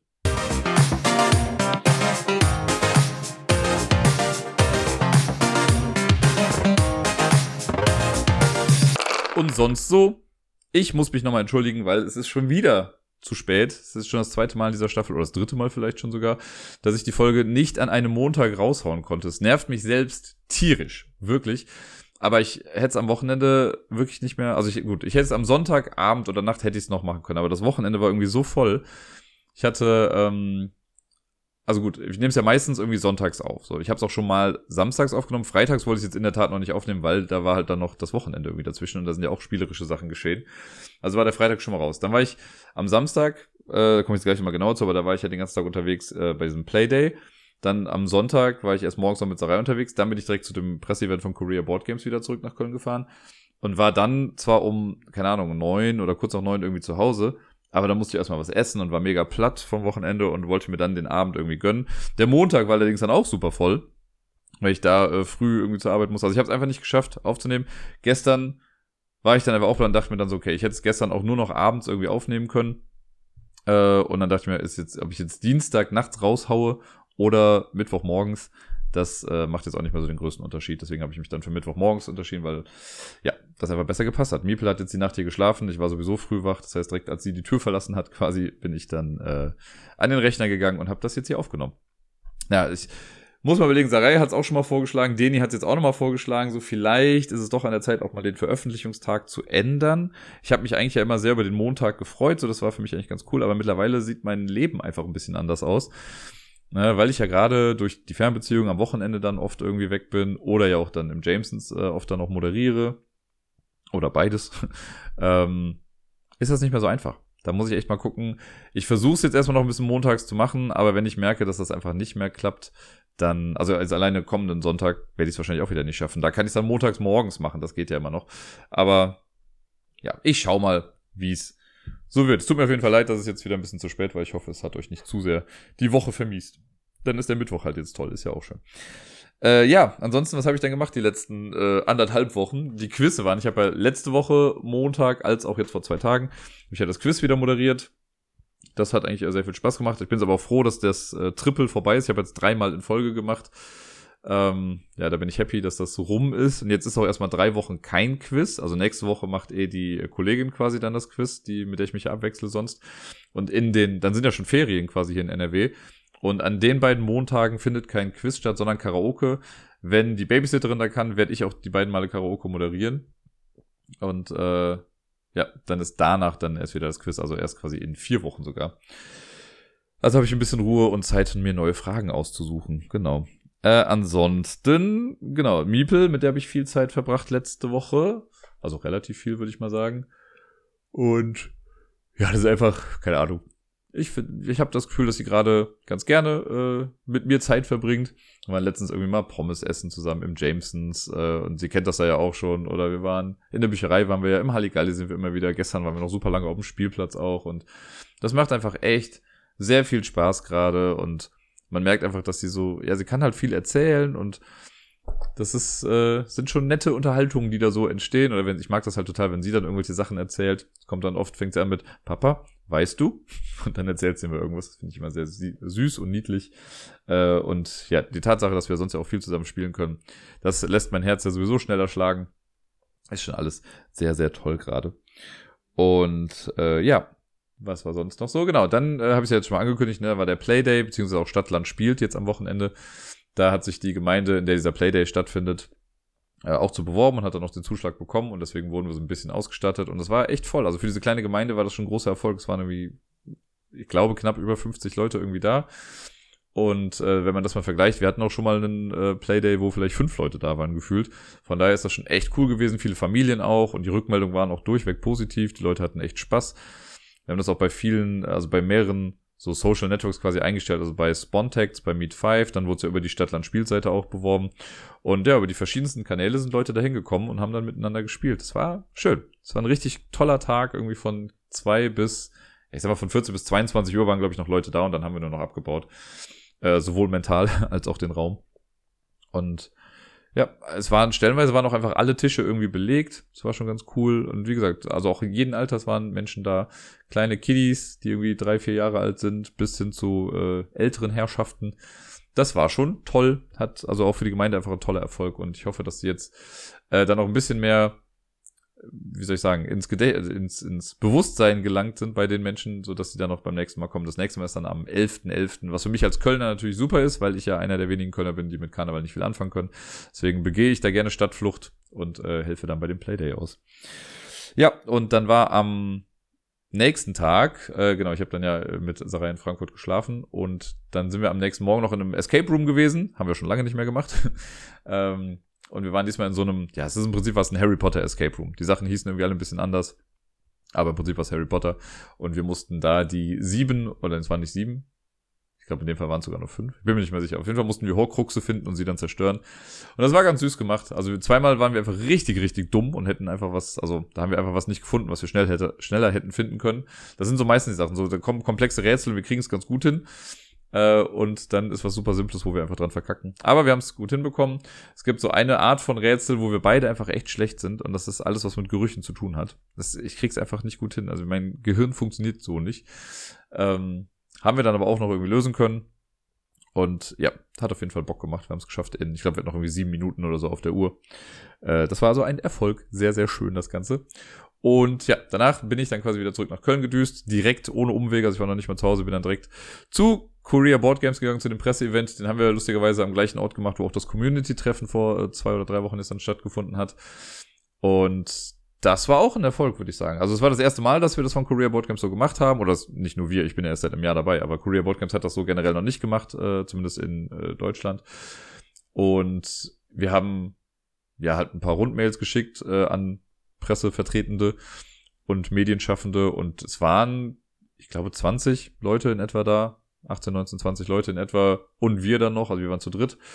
Äh, und wir haben am Anfang ja kurz äh, eingeleitet, was es gibt, und haben sich ein paar Leute platziert. Ich habe dann irgendwie Venture erstmal, ich habe Venture zweimal erklärt, Nirvana ein paar Mal, ein paar von den Abstrakten auch nochmal. Also ja, es wurde die ganze Zeit durchweg gespielt. Es war dann, wir hatten den Raum eigentlich bis 23 Uhr. Es war dann, glaube ich, gegen 8 Uhr waren dann alle weg. Und da haben wir dann äh, noch abgebaut und sind dann nach Hause gefahren. Aber ich würde sagen, es lief ganz gut.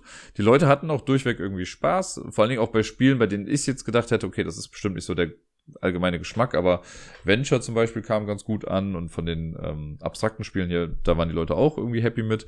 Also alles in allem würde ich sagen, war es für Korea Boardcamps auf jeden Fall eine coole Sache und äh, kann man im nächsten Jahr auf jeden Fall dann nochmal wiederholen. So ist es auf jeden Fall schon mal ein bisschen was äh, ins mediale Bewusstsein geflutscht von Korea Board Games. Fand ich ganz cool. Und vor allem finde ich auch das Line-Up dieses Mal echt ganz cool. Also wir haben auf jeden Fall Spiele, die mehrere Schichten der Spieler und Spielerinnenschaft irgendwie ansprechen. Das äh, hat Bock gemacht. War auf jeden Fall nett. Aber danach war ich auf jeden Fall durch. Ne? Samstag quasi den ganzen Tag Spiele erklären. Am Sonntag quasi nochmal das gleiche. Als ich dann zu Hause war, war ich einfach nur happy, dann mich zu Hause hinzusetzen und einfach den Abend ausklingen zu lassen. Das äh, hat äh, Not getan, wie man so schön sagt. Ja, ansonsten, das habe ich jetzt eben noch kurz vergessen, aber ich habe am Wochenende auch einen Film geguckt und zwar, ich glaube am Freitag war das, da habe ich äh, Elementals geguckt und zwar, oder heißt der Elemental oder Elementals? Ich weiß gar nicht genau, auf jeden Fall der Pixar-Film, den kann man auf Disney Plus jetzt gerade gucken, der ist noch gar nicht so lange aus dem Kino raus. Und ich wollte einfach irgendwas für so nebenbei irgendwie haben. Und ich muss sagen, ich fand den richtig gut, der hat mich auf vielen Ebenen quasi gut, äh, sehr unterhalten und angesprochen. Äh, allerdings fand ich die erste halbe Stunde, da war ich so ein bisschen raus. Also keine Ahnung, ich fand das, als die Welt so vorgestellt wird, das spielt ja in so einer Welt, in der quasi äh, Elementarwesen miteinander leben, ne? also Feuer, Wasser, Erde, Luft, äh, wird quasi werden durch so Wesen repräsentiert, die dann alle so ihre Eigenheiten haben.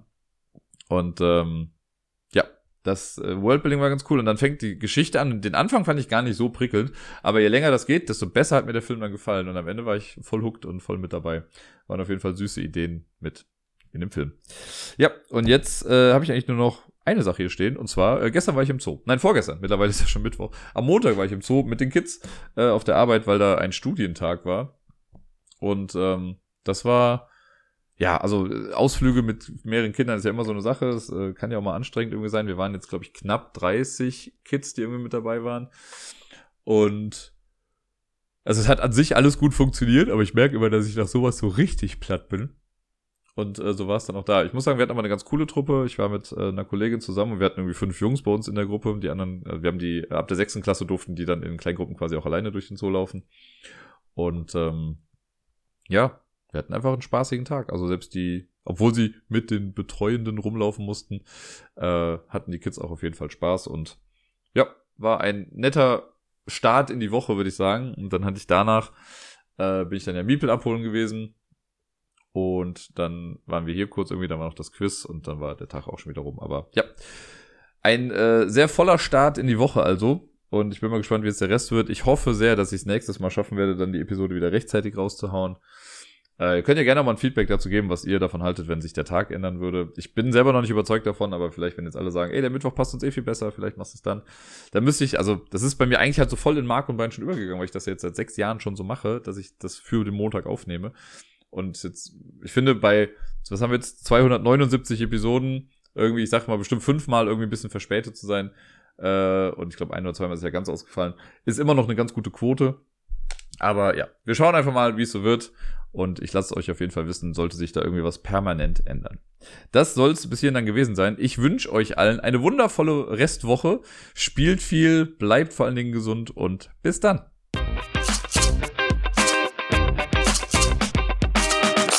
Ich habe jetzt vor zwei Tagen auch endlich mal die Fotos vom Community-Treffen abgeholt. Ich habe Miepel ja so eine Einwegkamera in die Hand gedrückt und sie durfte dann wild rumknipsen. Und wir haben im Vorfeld immer schon Witze gemacht, weil sie die Kamera so ein bisschen nach unten gehalten hat, dass unsere Köpfe nicht drauf sein werden. Es sind doch mehr Köpfe auf den Fotos als gedacht. Äh, das Gruppenfoto ist der Knaller, weil da sieht man nur den hier eigentlich so richtig drauf. Und äh, ich muss sagen, das war eine echt, also mir gefällt die Idee und äh, Miepel fand die Fotos auch lustig und in der Community sind sie jetzt auch ganz gut angekommen. Ich glaube, das werde ich für die Zukunft auf jeden Fall beibehalten. Das sind sehr charmante Fotos, die da so entstanden sind.